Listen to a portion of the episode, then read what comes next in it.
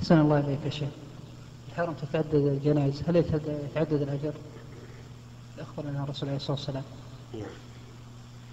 إذا تعدد الجنائز في صلاة واحدة هل يأخذ الإنسان أجر عدد هذه الجنائز؟ الظاهر نعم، لأنه يصدق عليه أنه صلى على جنازة على جنازتين أو ثلاثة أو أربع فيأخذ الأجر.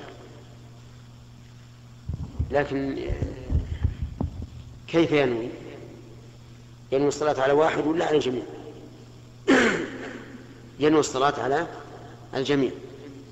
وإذا كان معهم أطفال فالطفل له دعاء خاص، إذا انتهى من الدعاء للكبار دعا للأطفال.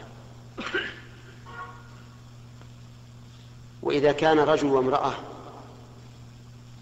دعا لهما بصيغة التثنية فيقول اللهم اغفر لهما، وكذلك إذا كان رجلين واللهم اغفر لهما، وكذلك إذا كان أنثيين يقول اللهم اغفر لهما.